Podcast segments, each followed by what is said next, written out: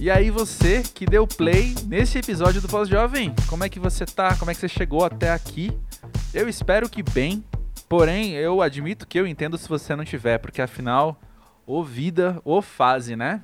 Mas é isso aí, estamos aqui por mais uma semana na missão de trazer um papo super sincero com alguém muito legal para a gente conhecer mais sobre a pessoa e, consequentemente, sobre o que é viver nos nossos dias e o que é viver sendo pós-jovem, ou seja, não sendo lá tão novinho, mas ainda tendo muito, muito chão pela frente, muita coisa para aprender, não é? Se você chegou aqui hoje pela primeira vez, muito prazer, eu sou André Felipe de Medeiros e te convido a fazer parte dessa conversa, a se sentir sentado na mesa conversando com a gente. E antes de entrar na conversa, eu quero trazer aqui, primeiro de tudo, um comentário específico que chegou sobre o episódio anterior com a Marina Elou, deputada estadual. O Bruno disse assim: ouvi o episódio, não conhecia a trajetória da Marina, achei ela bem bacana. Ela me passou a impressão de ser muito assertiva, tem seus conflitos com a idade, com o mundo, mas não deixa se abalar fácil. Precisamos de gente forte emocionalmente assim na política, dado o momento delicado em que estamos. Bruno, concordo totalmente. E eu vou dizer que foi muito interessante receber os comentários sobre esse episódio, porque não só eles vieram um número maior do que de costume, quanto eu percebi o quanto as pessoas ficaram envolvidas com a Marina, com a história dela, com os questionamentos que a gente trouxe ali. E várias mensagens também foram bastante emocionadas que chegaram. E para mim, do lado de cá, não tem como eu não ficar muito satisfeito, pensando também que, como eu disse naquele episódio, foi a primeira pessoa que eu trouxe para cá que tem um cargo público, ou seja, uma pessoa da política. E por mim, não vai ser a última. Quero trazer mais gente assim. Mas enfim, o que eu quero dizer é: fiquei feliz que vocês receberam a Marina com a mesma empolgação que eu recebi. E bom, falando nisso então, eu quero falar para vocês de Roger Valença. Primeiro que, assumindo todo tipo de pieguice, eu quero dizer que uma alegria minha é compartilhar o Roger com vocês. Porque o Roger é um amigo muito querido, a gente se conhece já há um bom tempo, como eu vou comentar ali no, no meio do papo, e é uma pessoa que eu admiro muito em tudo o que faz, em tudo o que diz, na maneira com que se comporta e nas risadas que a gente dá junto. Então, poder trazer ele para o pós-jovem é também dividir ele com vocês, sabe? Eu falei que ia ser piegas. Ninguém está escondendo nada de ninguém aqui. E, bom, duas observações sobre este episódio. Primeira delas, ele tá para acontecer já há um bom tempo. O Roger é um desses amigos que desde o comecíssimo do pós-jovem deu a maior força, acompanha, comenta, dá aquele, aquele encorajamento que a gente sempre que está fazendo um projeto difícil precisa ouvir. E a gente sempre soube que em algum momento ele estaria por aqui batendo um papo comigo. E a tal da hora certa chegou como? Hoje, 2 de fevereiro, é o dia que sai o primeiro disco dele com o projeto Píncaro. Um Delírio Madrepérola é um disco que eu passei as últimas semanas ouvindo, porque afinal, VIP, né? Recebi o disco antes e pude ter o prazer de passar as últimas semanas ouvindo e, assim, me deliciando de fato com as letras, com os arranjos e com tudo o que permeia essa obra. Sério, é de uma beleza assim cativante. Como tudo que o Roger faz. Se você conhece ele com o Nagra Claudic, sabe bem do que eu estou falando. Aliás, foi por causa da banda que a gente se conheceu e que a gente se aproximou. E já fazendo aqui mais uma introdução propriamente dita do Roger, né? Com o tempo a gente trabalhou junto também no Monkey Bus, onde ele não só escreve matérias e resenhas como eu, ele também assina a newsletter Artichoke. Que se você não assina ainda, dá uma olhada, eu vou deixar os links aí pelas redes sociais. É um trabalho muito interessante que ele faz com Mariana Popovic, que me leva à segunda questão que eu queria trazer sobre esse episódio. Assim como aconteceu com a Clarice Falcão e o Guilherme Guedes, em episódios diferentes, este papo com o Roger se liga intimamente, então, a esse episódio com a Mariana Popovic, que não por acaso é namorada parceira de vida dele. E parceira de trabalho também, porque ela atua junto tanto na Artichoke quanto no Píncaro. Ela assina a parte visual e faz os backing vocals da obra. Ele explica mais sobre isso no meio do episódio. que foi um papo muito legal, que eu pude falar com ele sobre o trabalho, pude falar com ele sobre o disco, mas sem a pressão de estar fazendo uma entrevista, sabe? Sendo o papo do pós-jovem aqui mesmo, e a gente pôde passear pela história dele, conhecer mais sobre, enfim, sobre ele e sobre o Píncaro. E antes de começar, então, aqui, só observações. O Roger tem 34 anos, ele nasceu no interior de São Paulo, perto ali da divisa com Mato Grosso do Sul, como ele mesmo comenta, e ele passou os últimos anos morando no Porto, em Portugal, e está agora de volta ao Brasil. Enfim, bora pro papo com o Roger. Já já eu volto.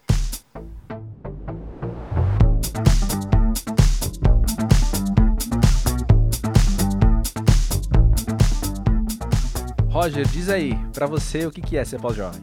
Ah, eu sabia que essa pergunta ia vir e eu devia ter me preparado melhor para ela. Gostei que você não se preparou. Aqui é vida real. É, exatamente. Aqui a gente vai no, no fluxo. Cara, assim, eu não tenho uma. Obviamente, eu não tenho uma resposta pronta para essa pergunta, mas acho que o, a proposta do programa é filosofar, né? Ficar divagando Fica sobre à vontade. ela. Fica à vontade.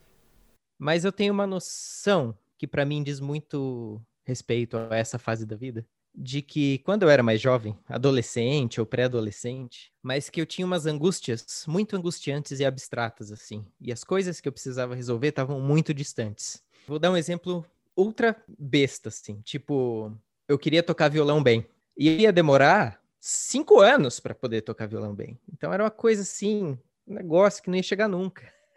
eu tô falando isso de uma coisa que nem era uma angústia, mas é, isso era em todos os aspectos da Uhum. vida, né? Sei lá, ter uma namorada, que emprego eu vou fazer. Tudo isso era tão longe e tão abstrato e tão difícil de resolver que era pesado assim para mim quando eu era mais jovem. E eu sinto que conforme o tempo foi passando, esse tipo de coisa vai amenizando, você vai se resolvendo melhor e se aprende quando de fato tem uma um problema para lidar assim, ele não é tão intensamente cruel, assim, sabe? Eu tô, tô, tô falando de um jeito um pouco exagerado, mas a ideia é essa, mas é de que hoje em dia tá tudo, tá tudo certo, assim. Mesmo quando tá horrível, tá, tá tudo certo. E costuma estar horrível, inclusive, né? Não vamos, não vamos negar. costuma estar horrível, mas também costuma estar tudo certo.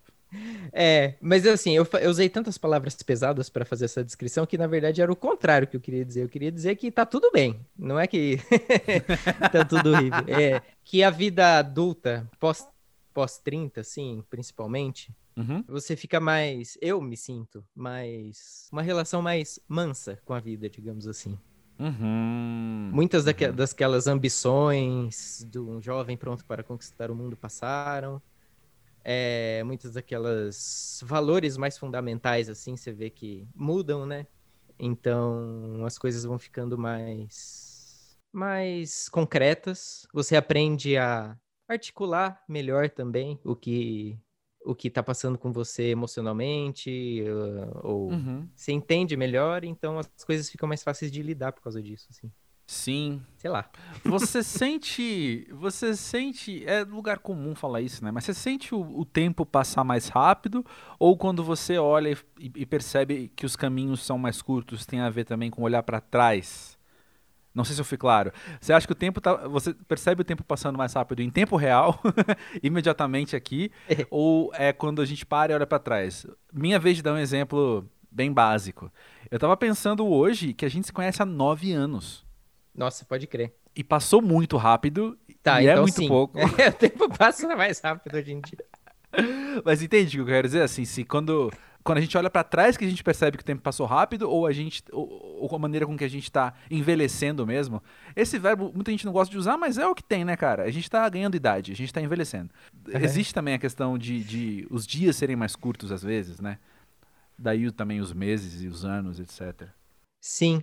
Eu não sei se eu tenho a percepção. Eu acho que sim, sabia? Eu acho que as coisas demoravam mais quando, quando eu era mais jovem, assim, mas não é que também eu tô sentindo as coisas me escapando pelos dedos. Sei. É, eu, eu falei isso porque você disse de, ah, vai levar cinco anos pra eu ficar bom em tocar violão. E aí quando você tem 14, de fato, imagina, cinco anos, daqui cinco anos, quando você tem 14 anos, É, é um absurdo, né? E aí, Exato. Cara, eu morei cinco anos fora e pra mim foi tipo, sei lá, seis meses, assim. pois é, Cinco anos é muito tempo pra morar fora do Brasil. Eu não sinto, tipo, tudo mudou. Não sei usar uma chave Pix agora. É. Agora que eu voltei. Tem umas coisas que eu não sei mais como faz. Sim. Sabe um exercício bobo que eu faço às vezes? É o de parar e pensar na passagem do tempo enquanto meio que porcentagens da minha vida, sabe? Por exemplo, ah, faz pouco tempo que eu moro aqui, faz só cinco anos que eu moro aqui, mas eu paro e falo, putz, mas isso é um sétimo da minha vida, cara. Ah, sim. E aí que eu me toco que os primeiros dois sétimos da minha vida, por exemplo, passaram muito mais devagar, sabe? Do zero aos 14 anos. Total. Cara, imagina. É, é uma boa maneira É, é uma vida inteira que cabe ali. E aí os últimos, os últimos anos são tipo, ah, não, tá aqui, tá rolando. Bom, sei lá. Eu fico pensando que é o tipo de conversa que daqui a um tempo a gente pode ter também uma percepção muito diferente, né? Pode ser, sim. Eu acho que, que tem a ver isso, né? Tipo, quando você tem 10 anos, você vai demorar mais 10 anos para aprender a fazer uma coisa bem, assim, né? Tipo, se você quiser ser Uhum. um atleta profissional, um jogador de xadrez profissional, você tem que treinar 10 anos.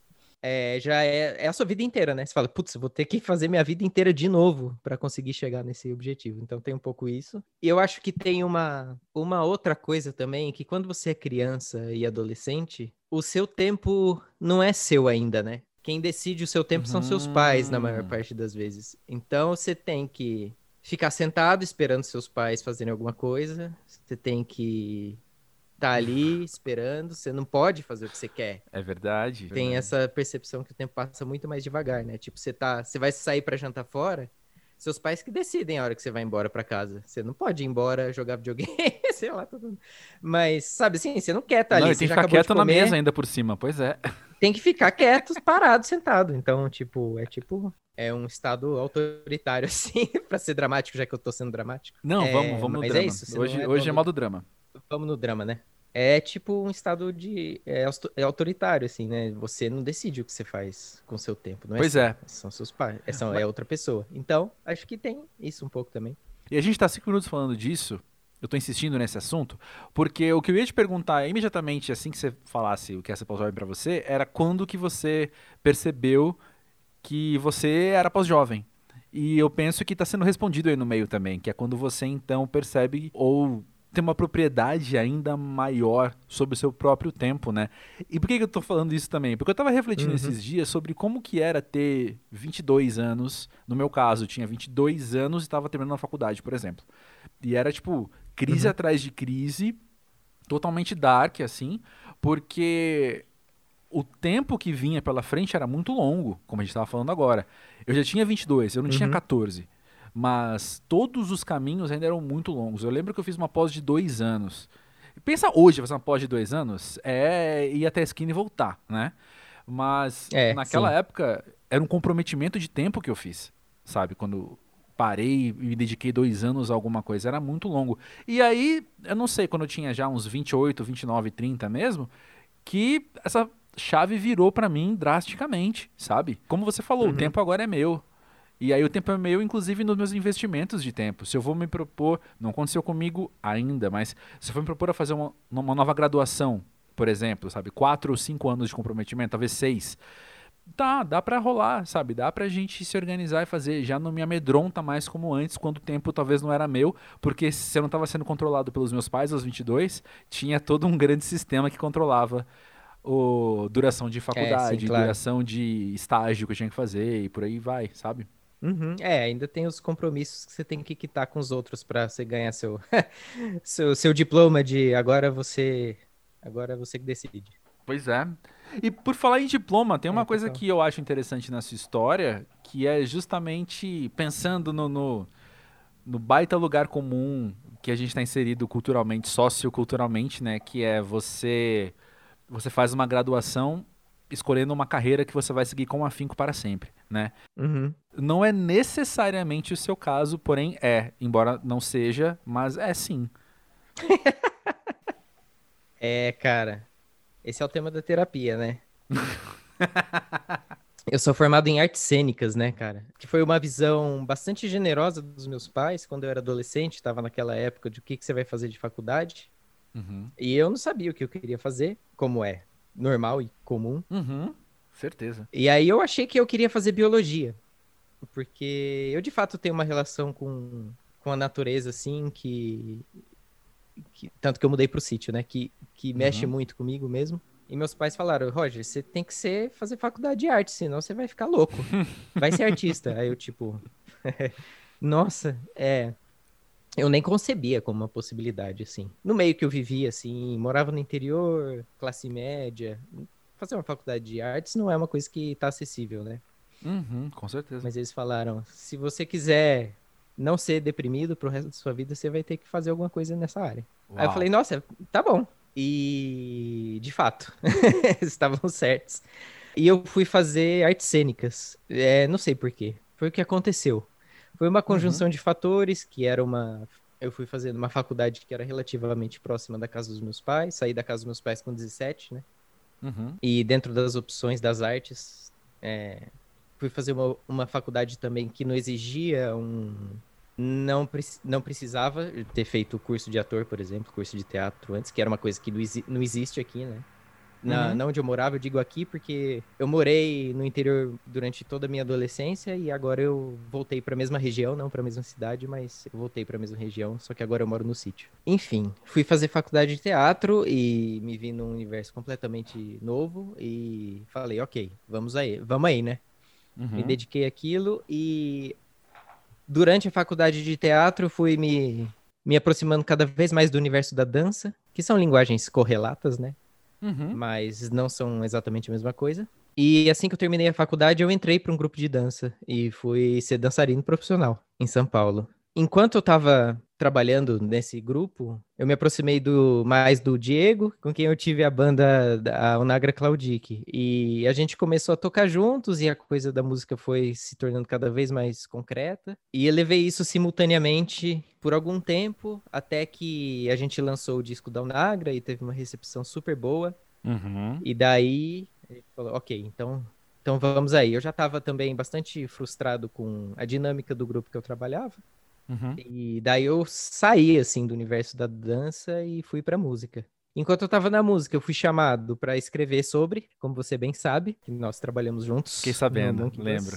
E fui me apaixonando cada vez mais pela, pelo universo do, da escrita e da crítica de arte, assim, mas num sentido amplo de querer entender por que, que as pessoas gostam de algumas coisas e outras não, por que, Uhum. que algumas coisas são consideradas válidas e outra, outras não, e querer me aproximar mais filosoficamente desse, desse universo, e daí me mudei para Portugal e fui fazer mestrado em, em crítica de arte, e cá estou, crítico de arte. Assim que eu terminei a faculdade, resolvi voltar para música, e agora estou lançando disco e ainda trabalhando como crítico.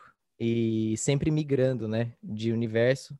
Um lugar em comum, porque a criatividade e as artes todas respondem aos mesmos tipos de estímulo, de símbolos, etc. Mas sempre migrando, assim. Enfim, essa foi minha trajetória resumida, minha mini bio profissional. do LinkedIn.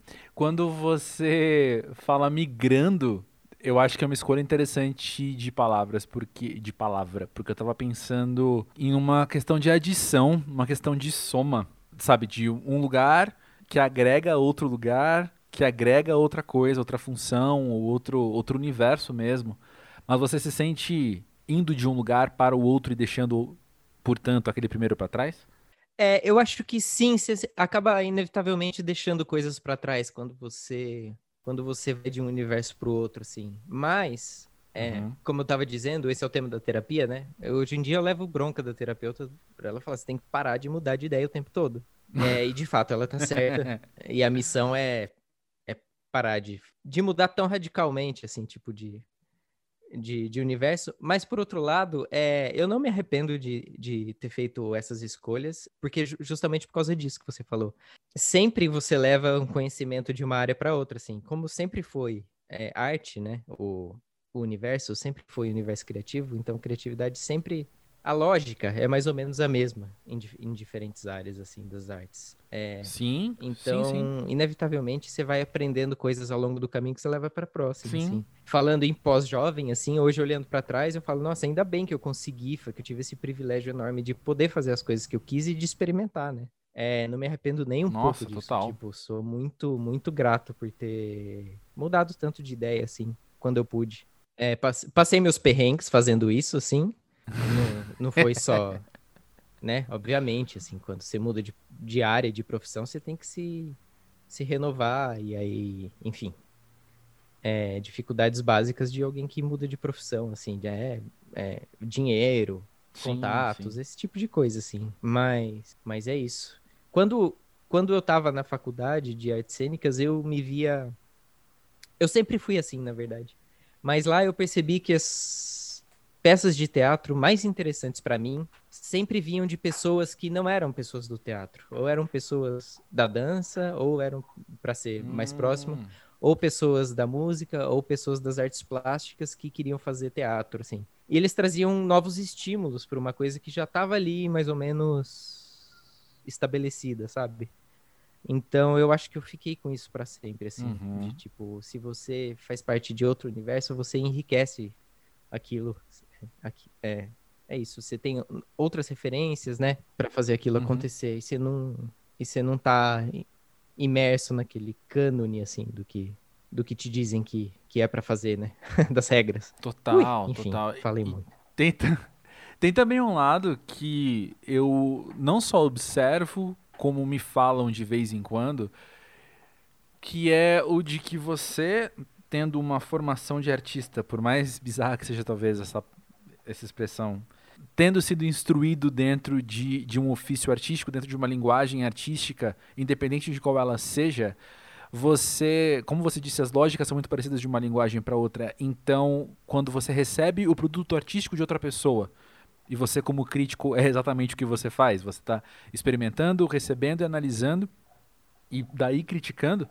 Uh, você vislumbra melhor os caminhos que aquela pessoa fez para chegar àquela obra, mesmo que seja uma linguagem que você não domina. Talvez você nunca estudou escultura, mas quando você ouve um escultor falando sobre a obra dele, a tua cabeça já, já é quase, não sei se é meio caminho andado. Você percorre o caminho dele com uma maior facilidade do que alguém que, enfim, a, apenas se dedicou a escrever ou apenas se dedicou a. Sim, sim, sim. É. Não sei. Claro. Você observa isso também?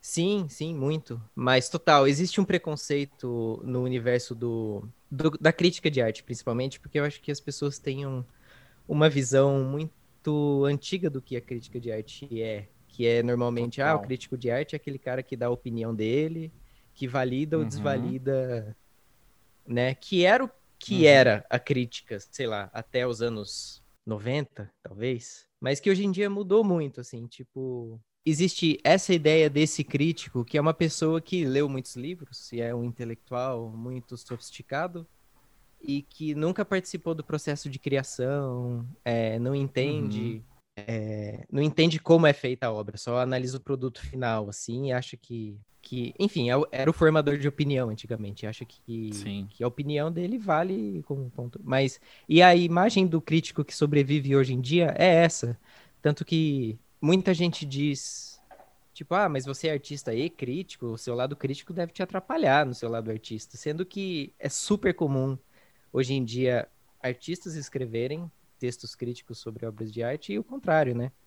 É, críticos de arte que fazem exposições, curadorias e tal, e se aventuram no, na criação artística, assim. Tipo, é fundamental você conhecer o outro lado e fazer as duas coisas, assim. Eu acho, né? Exatamente. É... Eu lembro uma vez que eu estava num curso de crítica ou jornalismo cultural, não lembro, faz muito tempo isso já. Mas eu lembro que o instrutor era um cara muito massa. Ele tava falando várias coisas lá, e de repente um cara da turma levanta. Eu não lembro qual, por que ele argumentou isso, mas no fim. O que ficou foi só essa frase dele pra, pra sala inteira, assim. Que ele veio e falou: porque todo mundo sabe que todo crítico é um artista frustrado.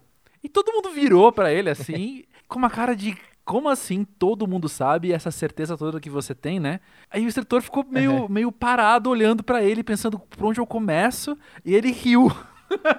ele falou, eu acho que não é bem assim, cara. Aí todo mundo meio que concordou e o cara, e o cara não arredou, assim, ele continuou falando, não, não, não. Porque assim, todo Sim. mundo sabe, todo mundo é. sabe, todo crítico é um artista frustrado. Claro, E... se ele tá criticando Claro. o trabalho do outro é porque ele tá frustrado com o Mas é, é isso, essa é clássica, o- de que o crítico de É. arte é um artista frustrado. O mais bonito é que ele falou isso com frustração, sabe? É, Sim, total. Por acaso, eu acabei de ler o livro da, da Kim Gordon, que eu não tinha lido ainda, ah, que era do Sonic Uhum. Youth, né? E ela é um exemplo, assim, Uhum. as pessoas não... Enfim, quem diz isso, obviamente não conhece nada do universo da crítica de arte e, e convive pouco com artistas. Quem diz que crítico de arte é artista frustrado, porque, assim, é um sistema de pessoas que convivem. e, e, e se enriquecem, né? Um, enriquece o outro, assim. E, mas a Kim Gordon, ela, ela sempre foi mais do universo das artes plásticas e ela escreve crítica, né? Ela escreve, sempre escreveu para Art Forum, que é uma Uhum. revista super, super conceituada, mais clássica, assim, do universo da crítica de arte. Assim, nunca ninguém questionou por quê, né? tipo, para ela é natural fazer parte desses dois universos. assim. Exato. E Exato. é assim que é, na verdade. E ela é um bom exemplo pra mim, Pois é. assim. Eu li o livro dela e me deu uma boa, uma boa refrescada, assim, é, de, assim, de exemplo, né? De, de esses, desses grandes nomes, grandes exemplos de caminhos. De falar, ah, não, é, de fato é possível fazer o que eu faço. Não tô me comparando com a Kim Gordon. Tô só falando que ela Tá também... sim, todo mundo aqui ouviu. Não. Não, olha só. Na verdade, você falou uma coisa que eu tava pensando quase que o contrário. Você falou das pessoas que te perguntam, mas não te atrapalha você ser artista e crítico ao mesmo tempo? Que eu tava pensando que, na verdade, você no exercício de crítico também, o que você mais tem é estudo de caso chegando em você o tempo todo, sabe? Para você entender criatividade, você entender inspiração e você entender também linguagens. E aí, na hora de você fazer o seu, você tá mais abastecido de ferramentas, mais abastecido de caminhos que você pode percorrer, né? Super, é verdade. E a crítica de arte, assim, ter estudado o assunto, ao contrário do que esse senso comum diz, que nem esse seu amigo que falou que é, vem de um lugar de frustração. Cara, eu acho Meu que as amigo, pessoas beijo, que amigo. mais. É, é- esse seu pulha desconhecido que estava infiltrado na sua aula me, me deixou com um olhar tão generoso para obras em geral. Obras que geralmente as pessoas, as pessoas é, digo, quem não faz parte do universo, vou usar arte contemporânea como exemplo clássico. Uhum. As pessoas odeiam arte contemporânea, né? As Uhum. polêmicas, a artista lá que fez o além de arte da no Pernambuco agora, que é um buraco vermelho, né? Que chama Uhum. Diva. Uhum. Pessoas odeiam e de, de todos os lados. E é só quem, assim, normalmente é o crítico de arte que vai olhar, gente, calma. Vamos olhar com, com calma para isso, vamos pensar um pouco sobre o assunto. Exato. Tá ótimo esse trabalho. Tá valendo. Não importa se gosta ou não. Ele responde ao que tá acontecendo no país. Uhum. Querendo ou não, ele diz muita coisa, muito eloquente, muito paradoxal, que é muito interessante. Em geral, os críticos têm um olhar super generoso, mais do que, mais do que, digamos assim, o senso comum. Uhum. Que é o contrário, né? As pessoas acham que, que o crítico acha, normalmente é o que não gosta de nada, né? Quem não gosta de Pois nada é. normalmente é o público. é verdade. É verdade. E eu, eu acho sempre muito interessante observar críticos jovens, agora falando novamente como pós-jovem, né? Críticos jovens que eu, eu percebo que existe essa tendência, assim, de, bom, para eu desempenhar bem essa função, eu preciso estar de mau humor, sabe? Para eu, É. pra eu escrever bem, eu não posso gostar. É interessante isso aí. Isso aí. Não sei o que dizer. Eu acho que. Acho Tá que é errado. interessante assim, então. Mas deixa eu te perguntar outra coisa, Roger. É. Esse seu trabalho com o Píncaro tá saindo hoje, ou seja, ele é extremamente recente também enquanto composição, também enquanto produção. Quando você olha para ele, você já percebe o quanto esses aprendizados que a gente estava falando, seja no exercício da função de crítico ou no o que você recebeu fazendo o mestrado, o que que, o que que tá presente no disco? Ah, sim. Sim, sim, sim. Esse disco passou por um processo longo de elaboração que coincidiu com a minha ida para a Europa fazer, fazer o mestrado e viver no, no estrangeiro, né? São composições que, que olham pro, com distância pro, pro que era a minha vida aqui, como distanciamento crítico, justamente. Que é uma coisa que faz parte do, do exercício de, de crítica, assim, digamos assim. Sabe aquela frase, é preciso sair da ilha para enxergar a, enxergar a ilha? Ou tipo, você só sabe que o, que o barco tá afundando quando você tá fora dele, né? E você só consegue analisar uma situação desesperadora do barco afundando quando você tá fora dele. Então, existe essa noção que eu adquiri muito durante esse meu processo de estudo, de, de fazer o mestrado, que de olhar com distanciamento para as coisas. Mas também acho que tem muita inspiração que vem de outros universos, assim. Pouca coisa vem da música, propriamente dita, assim, quando... Aliás, essa é uma, é uma pergunta que eu vou ter dificuldade de responder se me fizerem, tipo, ah, quais são os músicos que te influenciaram, sabe? Porque para mim as coisas vêm mais da pintura, eu diria. É por isso que a parte visual do projeto é, é também bastante importante para mim, assim. Tem as referências explícitas, uhum. algumas pinturas, tem frases de pintores que eu usei também para escrever as letras, assim. Por exemplo, Saturno do Goya, né? Que uma das músicas se chama uhum. Fome de Saturno e a inspiração vem daí. Então é isso, eu acho que existe essa essa essa inspiração do universo das artes plásticas muito forte no meu imaginário. E existe também essa, esse exercício de olhar com distanciamento crítico, assim. Eu fiz um exercício, mas que não legal. é uma coisa muito cerebral também, né? Eu fiz um exercício de olhar para minha infância, assim. É... Agora eu vou fazer o, o link com aquele papo dramático do, do, nosso, do começo da nossa conversa, mas uhum. é, existe um, um período da minha infância do qual eu não me lembro ou não me lembrava. Então eu comecei, peguei o violão e comecei a tentar me lembrar. E as músicas foram nascendo assim, desse exercício autobiográfico, assim. É, obviamente a coisa se expandiu para além disso, assim, mas é, esse é o estímulo, assim. Depois as, os aprendizados de morar fora do país e de olhar com distanciamento para as coisas que estão acontecendo e os estímulos das artes plásticas vêm como como como estímulos mais, assim, né? Os adornos finais. Mas uh, o ponto de partida do disco foi esse, essa busca interior, autobiográfica, assim. Interessante, porque... Nossa, eu acabei de entender um lado do disco que tava na minha cara ten tentando ser entendido, assim, sabe? Porque ouvindo ele, ele me trazia uns sentimentos que eu achava que eles estavam num, numa forma mais crua, que eles estavam sempre umas, umas emoções brutas, no, não no sentido de brutalidade, mas no sentido de integridade, no sentido de que elas não estão lapidadas, né? Uhum. E a infância é isso, né? A infância, você, com o vocabulário que você tem, com o repertório que você tem, que é totalmente mínimo na infância, você apenas sente as coisas de uma maneira muito crua, com muito pouco filtro, muitas vezes, né? Sim. É engraçado você falar isso, porque de fato tem esse. Assim, eu disse engraçado porque na minha cabeça é. Eu peguei uns fantasmas e uns traumas e umas coisas reais, mas eu não quis jogar, assim, essas coisas. Tipo de expor os monstros e os fantasmas, é tipo.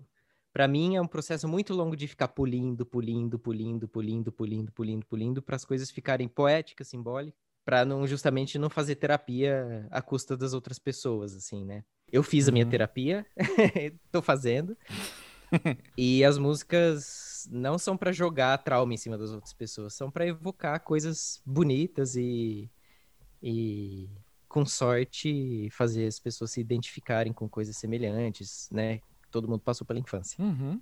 Mas, mas de fato tem isso sim, tem essa é uma emoção muito crua, né? É verdade. Obrigado por falar isso. Assim. Exato. Tipo, é um grande elogio você dizer uma coisa dessas. eu, eu, imagino que de fato seja e é extremamente, extremamente sincera, uma análise totalmente sincera com o que você falou agora. E ele tem um lado dele que, para mim, por causa disso, e eu só, eu só encontrei as palavras agora falando com você mesmo a partir do que você me contou. Mas ele tem um lado que não é que tem, existe uma certa ironia ali no meio, mas é que quando a gente está falando dessa, dessa crueza, desse estado bruto vem adornado com uma doçura tão grande que eu encontro no disco também.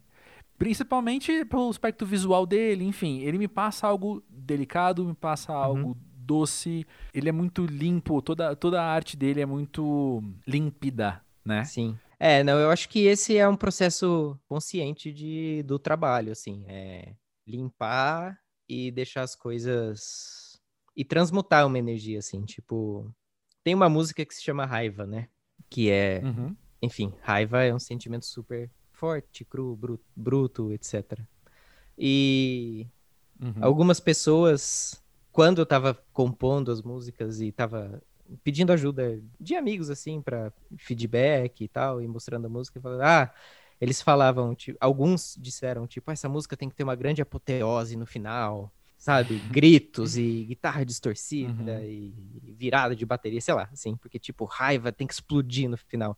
Pra mim nunca foi isso, assim, tipo, como é que eu faço pra expressar essa raiva? Vou usar uma expressão super bicho grilo agora, mas tipo de transmutar essa energia e jogar pra terra, sabe? Assim, não jogar raiva na. Não quero que as pessoas Uhum. sintam raiva. Eu quero que as pessoas se. Eu quero que as pessoas, como Sei, fala, sei sim. tipo, se identifiquem. Todo mundo já sentiu raiva. Existe uma, uma beleza no sentido de que- do tipo, dá pra redimir toda essa raiva que a gente já sentiu. Então, tem essa busca pela redenção. e Eu acho que, que essa transformação das energias que estão no disco são muito conscientes, assim, nesse sentido. É, e não é irônico, Uhum. não, assim. É, é, eu sei que você não quis usar essa palavra, mas, mas pode crer que existe esse contraste, né? É, existe um contraste Uhum. proposital. Pois é. Eu tava pensando em paralelo enquanto eu via você, a gente falando dessas coisas. Eu acho que eu nunca pensei isso com essas palavras. Mas acho que à medida com que a gente vai adquirindo experiências e, de novo, repertório e tal, parece que nossos sentimentos vão ficando cada vez mais refinados, né? Inclusive os que não nos fazem bem ou não fazem bem pros outros, né? Uhum. Por exemplo, inveja pode ser algo muito refinado, saca? Sim. sentimento de vingança tem um refinamento muito grande aí. É algo planejado muitas vezes, né? é diferente de estar triste ou feliz, ou com raiva, ou satisfeito, ou sabe? Sim. Tem, tem um capricho extra no que a gente sente É, ao longo da vida, a gente vai ganhando esse capricho, né? sim.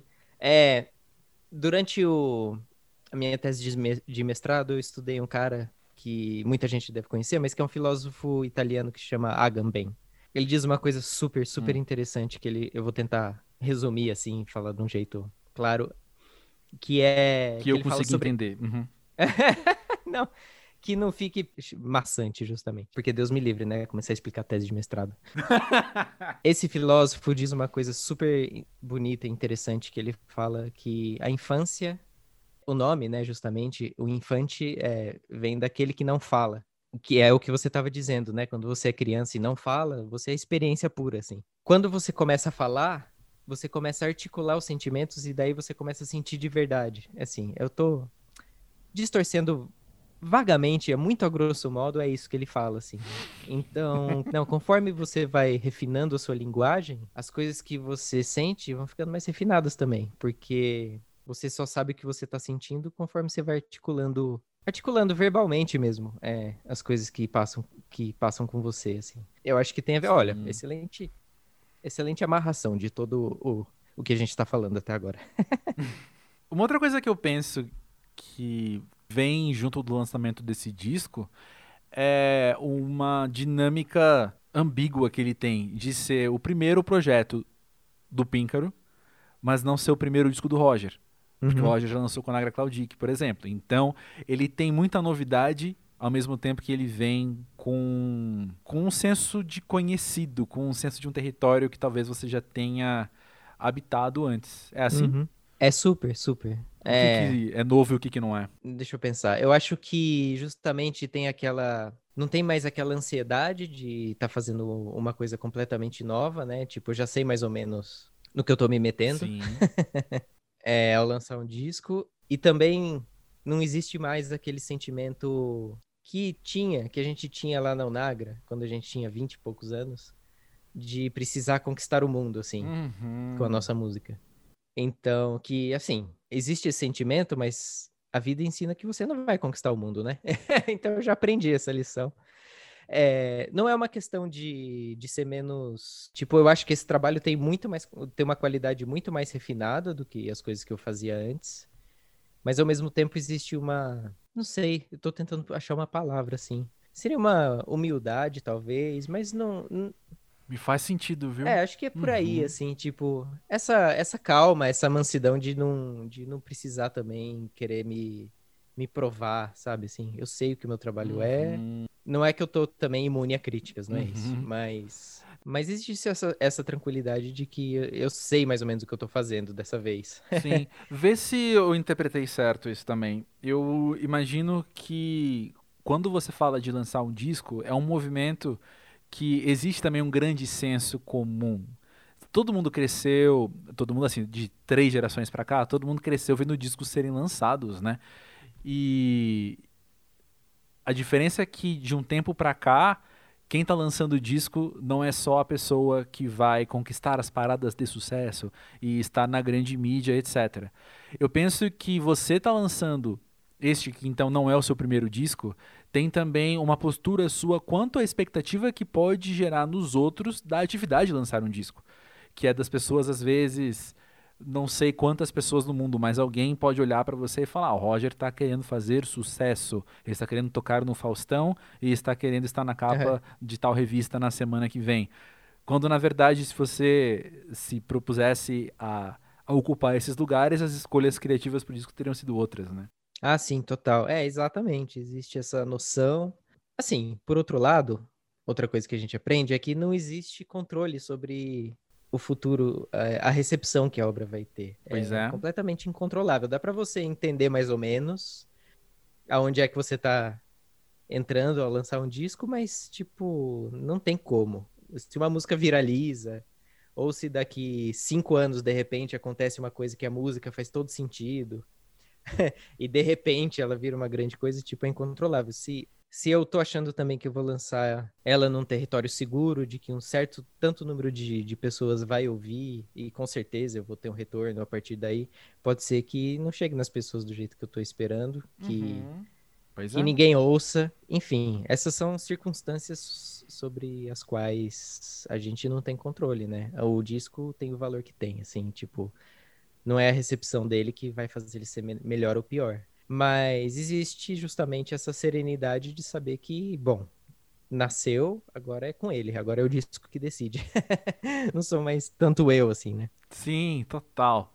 E como é que foi trabalhar em parceria com a artista Mariana, artista e pós-jovem Mariana Popovic no Píncaro? Nossa, isso foi a maior honra, é, prazer inenarrável de poder trabalhar com ela, porque a Mari é é uma artista extremamente sensível e habilidosa uhum. no que faz. Ela cantou, no, ela é uma artista plástica, já foi entrevistada pelo Pós-Jovem, ouçam. Sim. Além de pessoa incrível, mas ela tem um repertório musical que é, que é inacreditável, assim. E um ouvido, uma afinação, uma capacidade de... uma percepção musical que tá muito, muito além de muitos músicos profissionais, assim. Então, poder contar com ela, assim, primeiro para cantar. Ela compôs a grande maioria das, dos backing vocals, né? Das harmonias dos backing vocals. Uhum. E também me ajudou um pouco na composição das músicas, assim, do tipo. Ela, ah, você tá tocando essa nota, ela canta. Por que você não faz harmonia com essa nota? Aí ela canta, assim, uma, tipo, uma pessoa que não toca violão, sabe? Não toca, toca piano porque sabe tocar de ouvido, assim. É, é incrível também.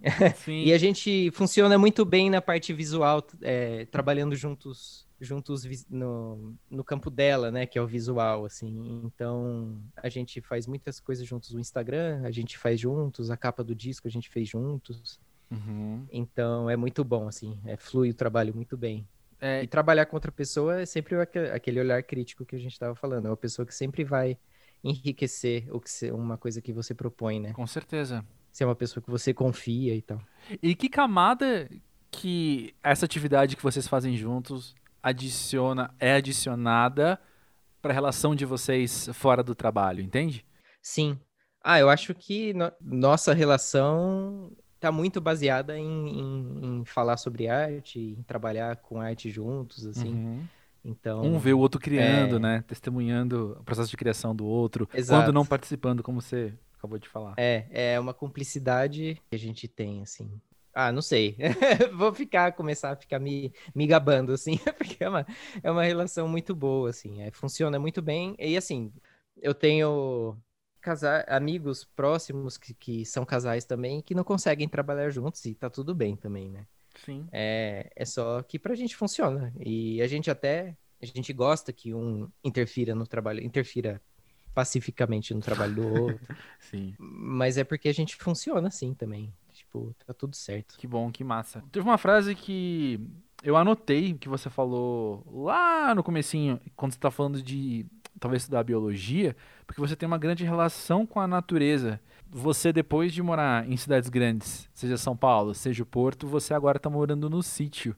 Como que você avalia esse movimento, essa, essa sua diáspora urbana em direção à natureza? É, assim, eu vejo que tem um grande movimento de muitas pessoas mudando pro para uma vida mais rural. Sim. A pandemia possibilitou, forçou as pessoas a, a acharem alternativas. Uhum. No nosso caso, aconteceu, a gente já tinha esse desejo, a Mari, a Mari tinha um desejo muito mais forte de viver no campo, sempre teve. Uhum. E por eu ter vivido no interior durante toda a minha adolescência, né? Minha infância e minha adolescência, é, eu não queria voltar tão cedo. Ainda mais os dois sendo artistas e tudo mais, né? Mas 2020 aconteceu. Por acaso eu tava no sítio quando a quarentena começou, o fechamento, né, começou aqui no Brasil. Uhum. E a gente estava com voo marcado de volta para Portugal. Nosso voo foi cancelado e a gente acabou ficando seis meses no sítio até o voo conseguir ser remarcado e tudo mais. E nesse período, é, de seis meses a gente viu que dá para fazer o que a gente faz, nosso trabalho, vivendo aqui. Então é isso. A gente sentiu uma uma responsabilidade uma responsabilidade um pouco mais política de estar tá vivendo na terra, no campo, assim, Uhum. de estar vivendo num lugar onde a cultura não chega, Uhum. num Brasilzão bem interior, bem abandonado, assim, culturalmente falando. E plantar comida, na época, eu tava com a questão da comida muito soando muito forte comigo, porque vivendo, vivendo em Portugal, eu trabalhei em vários, em vários lugares, assim, para pagar as contas, né? Um deles foi uma cozinha Uhum. Trabalhei de cozinheiro e essa cozinha era um projeto de educação alimentar também. Então eu me envolvi muito assim com a questão da, de educação alimentar e de, de comida comida produção de comida orgânica e tudo mais. Uhum. E daí eu tava com isso muito forte, a gente veio parar no sítio bem nessa época e e de fato assim, é é um clichê, mas você planta, ter a experiência de plantar a comida e comer ela depois é uma coisa, mas é uma coisa que muda a sua vida. É, Uhum. é uma coisa simples, mas a gente tá tão desconectado dessas, desse modo de vida que, que você esquece como é mágico. É, que interessante. Eu fico pensando que algo que a gente ganha sendo de uma geração que tá vendo tudo implodindo ao nosso redor é a gente poder questionar e ao mesmo tempo colocar as mãos nas massas, se não no macro, no micro, sabe? Se eu não posso mudar Ah, o sim. mundo, eu mudo o meu mundo, sabe? No, no sentido de onde eu moro e o que eu estou aqui fazendo pra mim mesmo, né? Sim, sim, sim. É, então, a gente teve essa oportunidade, assim, né? Que, tipo, é assim, a geração dos meus pais, dos nossos pais, pelo menos aqui, eu tô falando da fronteira do Mato Grosso do Sul. Uhum. Para quem é pequeno produtor, para quem não é latifundiário, a relação com o sítio para os meus pais, para a geração dos meus pais e até uma anterior a deles, né? Enfim, a, dos meus pais e as que vieram antes, é de uma relação de, de ingratidão com a terra, assim, de porque viver no sítio na geração deles era sinônimo, sinônimo de pobreza, né? Uhum. e de, e de, e de uma vida bruta, assim, tipo, ah, não tem a sofisticação das coisas da cidade, não estão acessíveis e tudo mais. Uhum. A nossa tem a internet e tem a experiência de ter vivido na cidade para saber o que é, é, o que é viver na cidade de fato e de ter acesso às coisas culturais e a essas coisas que eles não tinham quando viviam no sítio. E agora eu acho que o planeta tá nessa, nesse momento de exaustão tão grande que, tipo, é isso. Eu tenho alguns metros quadrados de terra, eu vou plantar uma árvore. Tipo, é o que eu Uhum. posso fazer, é o que eu vou fazer. tipo. Exato. E é uma coisa que nossos pais não vão fazer. Tipo, tá lá o pedaço de terra, tudo bem. O que, que eu posso fazer? Eles não querem, sabe? Uhum. É, essa relação com a comida, do tipo. É mais prático p- pra eles irem no supermercado comprar uma coisa que eles poderiam estar plantando aqui. Tipo, é, não sei. É uma diferença geracional, assim, que eu vejo que tá acontecendo. É, E também. eu acho bom é, que, que tá acontecendo um êxodo rural, é, êxodo Urbano. urbano em direção ao rural. É, é um privilégio da nossa geração e vamos aí tentar fazer o mínimo para o mundo não, não explodir. Mas, Implodir. é, Mais, é. Entendo. E antes de acabar também, você já consegue medir. Você citou agora da, da cozinha que você trabalhou em Portugal, mas o que mais das experiências que você teve fora do Brasil você pensa que você trouxe pra cá? Cara, sabe que eu acho que uma valorização muito grande do, do que significa viver no Brasil, assim, que é uma experiência, que é uma experiência que quem sai mesmo consegue enxergar com distanciamento o valor que esse país tem, assim. Essa é uma época muito complicada para falar isso, assim. Uhum. É, eu imagino que muita gente vai estar ouvindo agora meio desconfiado, mas, mas o nosso clima, a nossa terra, é, a nossa cultura é muito, muito, muito fértil, muito rica, cara. E a gente se esquece porque vira uma coisa cotidiana. É. Quando você vai pra Europa, que é super chique, né? Você viver na Europa, você percebe, cara, a música brasileira dá um pau, assim, fácil, em qualquer país europeu, em questão de músicas. Tipo, a Total. riqueza que esse país consegue produzir. Uhum. E, tipo, alimento também, é, o paladar, o- as possibilidades gastronômicas que a gente tem. Uhum. É, enfim, esse papo de, de pós-jovem mesmo, né? As riquezas naturais do nosso país. Essas coisas fortalecem muito, assim. é, que a gente, todo mundo sabe disso, eu imagino, assim. Quem não é muito sem noção, É. sabe que o Brasil é um país com grande potencial, assim. Mas, mas eu acho que essa experiência fora fez, fez a gente amar, a mais, assim, mais é, a nossa cultura, assim, as belezas que a gente tem. É isso, cafona, né? Mas é isso aí. Cafona, mas extremamente. Cafona sim, tá? Mas extremamente significativo no momento que a gente vive, como você disse. Concordo demais. Como é difícil. Eu falei isso para um amigo hoje de manhã, tipo, putz, acordei mais um dia sendo brasileiro. Que difícil, sabe?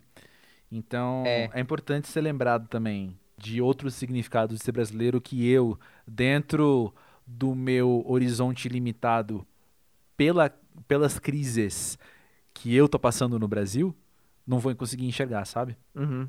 Então é bom ser lembrado. Obrigado Sim. por isso. É, total. Gente, a Europa é assim, eles construíram o que eles construíram roubando a gente. Uhum, Não é chique. uhum, Não é nada chique aquilo lá uhum. pra acabar. Viver é melhor que sonhar, né, cara? Viver é melhor que sonhar. Mas que bom que a gente pode sonhar junto, né, cara? Sim. E Roger, obrigado por estar aqui sonhando obrigado juntos no, no, no Pós-Jovem. Obrigado nós. E parabéns aí É pelo nóis. disco.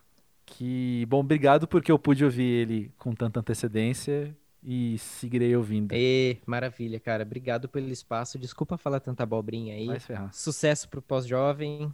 Já é um sucesso. Acompanho desde o comecinho. Pior que é verdade, pior que acompanha mesmo. E vida longa também. Vida longa. Manda um beijo pra Mari. Mando.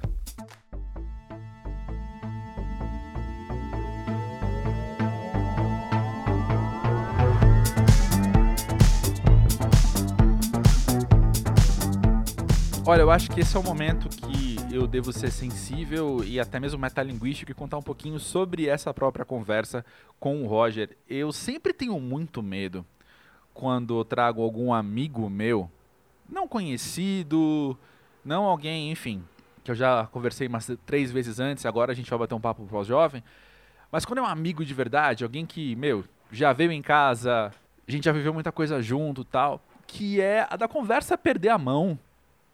Até porque eu sou, eu sou da zoeira, eu sou fanfarrão e eu fico fazendo piada no meio. É difícil saber dosar isso às vezes.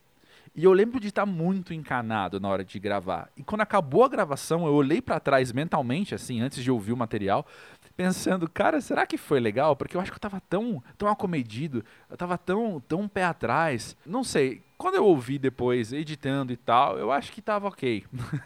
mas se você me achou por algum motivo tímido, não sei se é essa palavra, mas enfim, se você achou que eu tava me segurando, eu tava de fato. Eu tava, porque morro de medo de perder a mão e, e Ao invés de você, ouvinte, se sentir convidado para entrar, se sentir alienado porque são dois amigos conversando e você tá ali segurando vela, sabe? Não sei. Mas enfim, o que, que você achou dessa conversa? O que, que você achou do Píncaro? Já ouviu esse disco? Se você pausou o episódio e foi ouvir o disco e depois voltou e agora tá aqui, não julgo, concordo, eu faria o mesmo. E tô curioso para saber o que, que você achou não só do trabalho dele, mas do que, que essa conversa revirou aí dentro de você. Porque eu sei que quando a gente tem um contato com outra pessoa, a gente enxerga muito de nós mesmos, né? Então ele está aqui contando a história dele, a gente está aqui contando nossas impressões das coisas, e isso ferveu dentro de você de alguma maneira, né? Então conta aí. Eu vou adorar, eu vou adorar, adorar, adorar ouvir mais de você.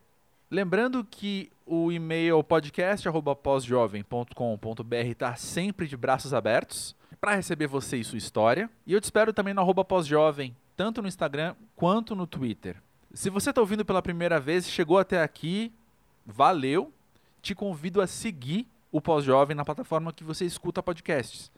E também a dar uma olhada nos convidados que já passaram por aqui antes, porque eu tenho certeza, certeza que além da Mariana, tem mais gente que você vai gostar muito de ouvir.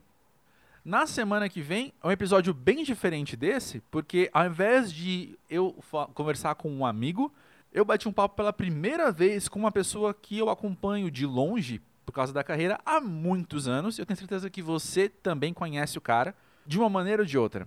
E spoilers, eu vou dizer que foi um dos episódios mais surpreendentes para mim da história do pós-jovem. Sério nesses últimos dois anos é uma das conversas que eu acho que vão ficar na minha cabeça sempre que alguém perguntar quais episódios que mais te chamaram a atenção, enfim. Não estou falando de episódios favoritos, né? Dizem que nosso trabalho é igual é igual filho, né? Você tem um favorito, mas você não pode dizer quem que é. Sendo assim, tem alguns episódios que acabam falando mais alto para mim e o de semana que vem é um deles. Enfim, não quero ficar fazendo tanto suspense, embora esteja fazendo ouça o Píncaro, ouça um Delírio Mais de Pérola e ouça Pós-Jovem. Boa semana, até mais.